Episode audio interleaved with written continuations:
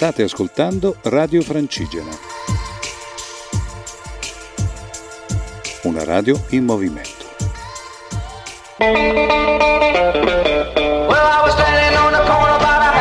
L'arte del camminare a cura di Luca Gianotti e della Compagnia dei Cammini.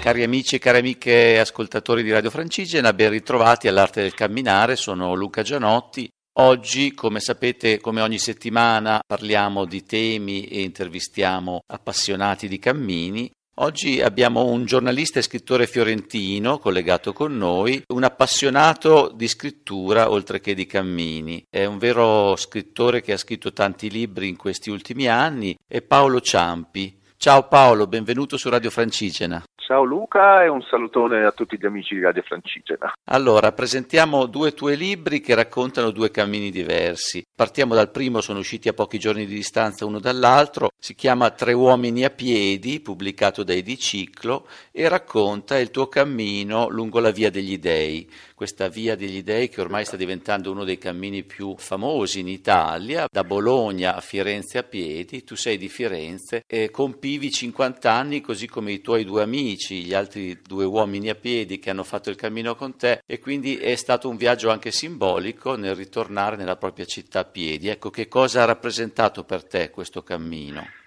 Ha rappresentato una grandissima scoperta, perché non pensavo di trovare un altrove molto lontano, anzi tanto lontano, così vicino a casa.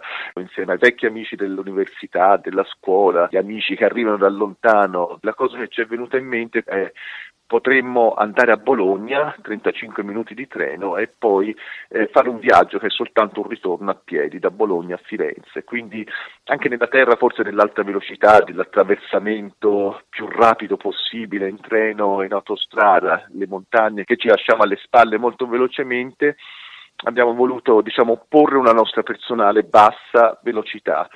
E abbiamo scoperto una montagna bellissima, un Appennino che merita di essere esplorato e conosciuto a fondo, un cammino che credo sia tra i cammini più belli e suggestivi d'Italia.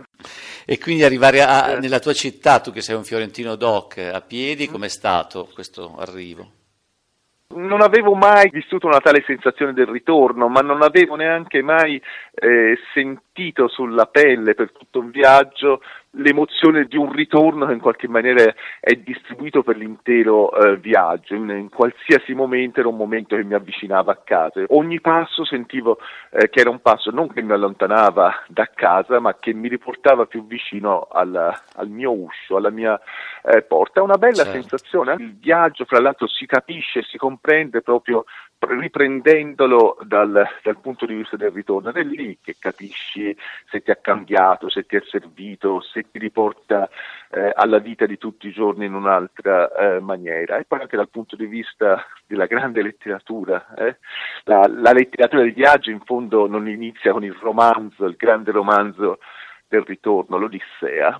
Ti volevo fare una domanda rispetto alla diversità tra questi due libri. Il secondo è Per le foreste sacre, in cui racconti questo cammino nelle Casentinese, ne parleremo. La differenza che si nota subito è il fatto che il primo libro, Tre uomini a piedi, racconta un'esperienza di cammino in compagnia. Il secondo, Per le foreste sacre, c'è anche molto questa intenzione di mettersi alla prova in un cammino da soli. Ecco, qual è stata la differenza?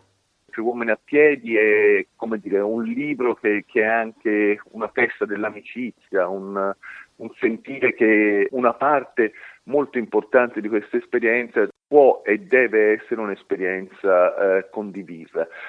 Anche se eh, nello stesso cammino eh, in compagnia, credo sia importante alternare il momento in cui si è in, con se stessi, in ascolto con se stessi, al momento in cui eh, invece eh, siamo pienamente in una dimensione di socialità.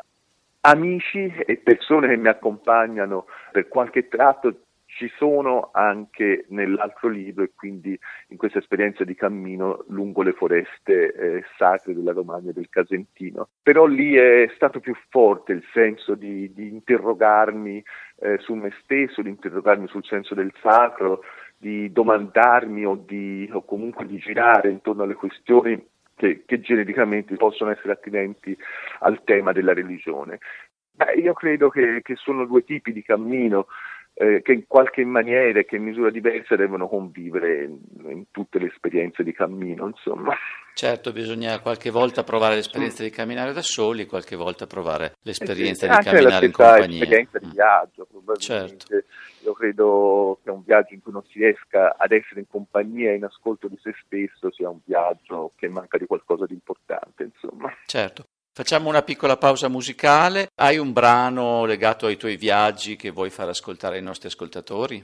È un suggerimento un pochino strano, però è una, una canzone che mi porto proprio da, da anni lontani, quelli del, del, dell'università, con gli amici, e che, e che ho sentito tante volte in viaggio, proprio quasi eh, a darmi un senso di, di leggerezza e a spogliarmi di tante cose che che poi alla fine sono superflue, eh, i Talking Heads, Heaven.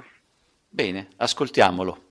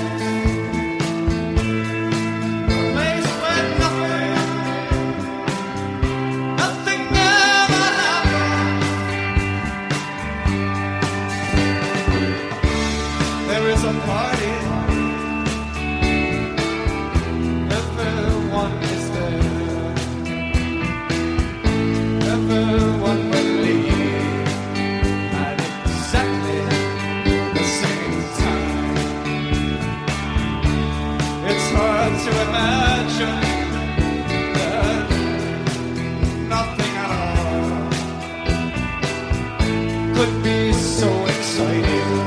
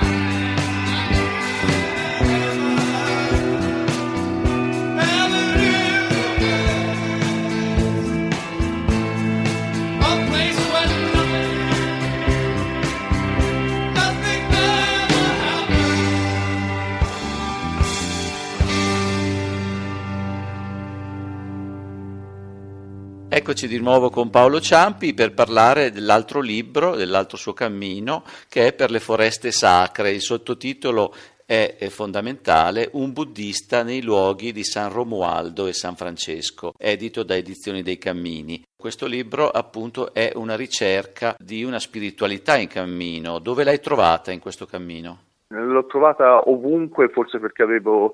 Eh, come dire, le antenne accese per, eh, per trovarla, per intercettarla, nelle foreste, in primo luogo queste foreste bellissime, antiche, eh, foreste che però portano l'impronta eh, dell'uomo e l'attenzione dell'uomo, perché queste sono le foreste che eh, sono strettamente legate nella storia alla tutela, alla voglia di attenzione, alla cura dei monaci, come monaci del monastero di Vallombrosa sicuramente, ma anche eh, di Camaldoli, eh, se, i monaci che per primi nella storia del mondo hanno eh, saputo eh, costruire una regola per cui il, il passato, eh, il presente e il futuro di queste foreste è stato assicurato a tutti noi. E quindi com'è stato il tuo confronto da buddista con una spiritualità diversa che è quella prevalentemente cattolica di quei luoghi? Qui si parla de, dei luoghi, delle, delle foreste, dei monasteri, delle montagne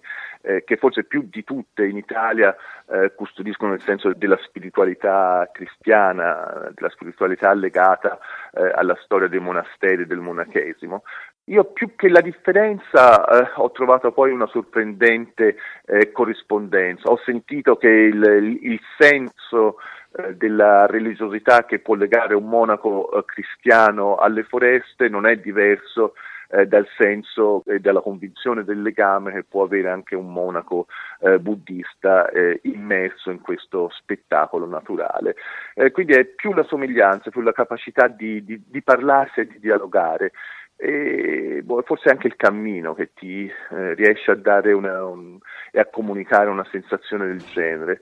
Con i passi ti, eh, ti si allarga il cuore, ti si libera eh, come dire la mente di tante eh, cose superflue, e con i passi senti eh, qualcosa che, che ti entra dentro e senti anche che tu appartieni a qualcosa di più ampio. Religione, etimologia molto Eh, complessa e molto discussa, ma dove c'è la parola legame, te che ti leghi a qualcosa di più ampio, alla dimensione del sacro, separarsi dalle cose superflue, eh, unirsi alle cose più importanti, più profonde, eh, più durature. E io credo che in questo la spiritualità buddista e la spiritualità cristiana non, po- non siano poi troppo diverse, come la spiritualità ovviamente di tante altre religioni. Era bello sperimentarlo in un cammino. Benissimo, grazie Paolo, ti ringraziamo di essere stati i nostri ospiti. Tu sei grande appassionato di letteratura, tra l'altro il tuo blog si chiama I libri sono viaggi, quindi hai questa passione del viaggiare e del libro proprio e della citazione. I tuoi libri di cui stiamo parlando sono entrambi farciti anche di citazioni e rimandi letterari, perché durante il tuo cammino tu vivi la letteratura. Ecco, volevo chiederti di chiudere con una citazione, un pensiero di un altro autore, in modo che ci lasci con una piccola perla. Ma guarda, un, un, un autore che mi è particolarmente caro, ce l'avevo proprio qui sul tavolo, è un mio autore, come dire, fondamentale, che mi è enormemente caro, sai, l'autore che tengo sempre sul comodino è Claudio Magris, un libro come L'infinito viaggiare, eh, usa il verbo viaggiare ma potrebbe essere sostituito dal verbo camminare, e lui dice: viaggiare è una scuola di umiltà, fa toccare con mano i limiti della propria comprensione, la precarietà degli schemi e degli strumenti con cui una persona e una cultura presumono di capire o giudicano un'altra. Credo che valga tantissimo, soprattutto per i nostri tempi difficili. Bene, grazie Paolo. Allora intanto so che grazie stai per Luca. Partire per un cammino sulle orme di Dino Campana, quindi ti auguriamo buon cammino e alla prossima su Radio Francigena. Grazie. Assolutamente, un salutone a tutti gli amici. Grazie Luca. State ascoltando Radio Francigena, una radio in movimento.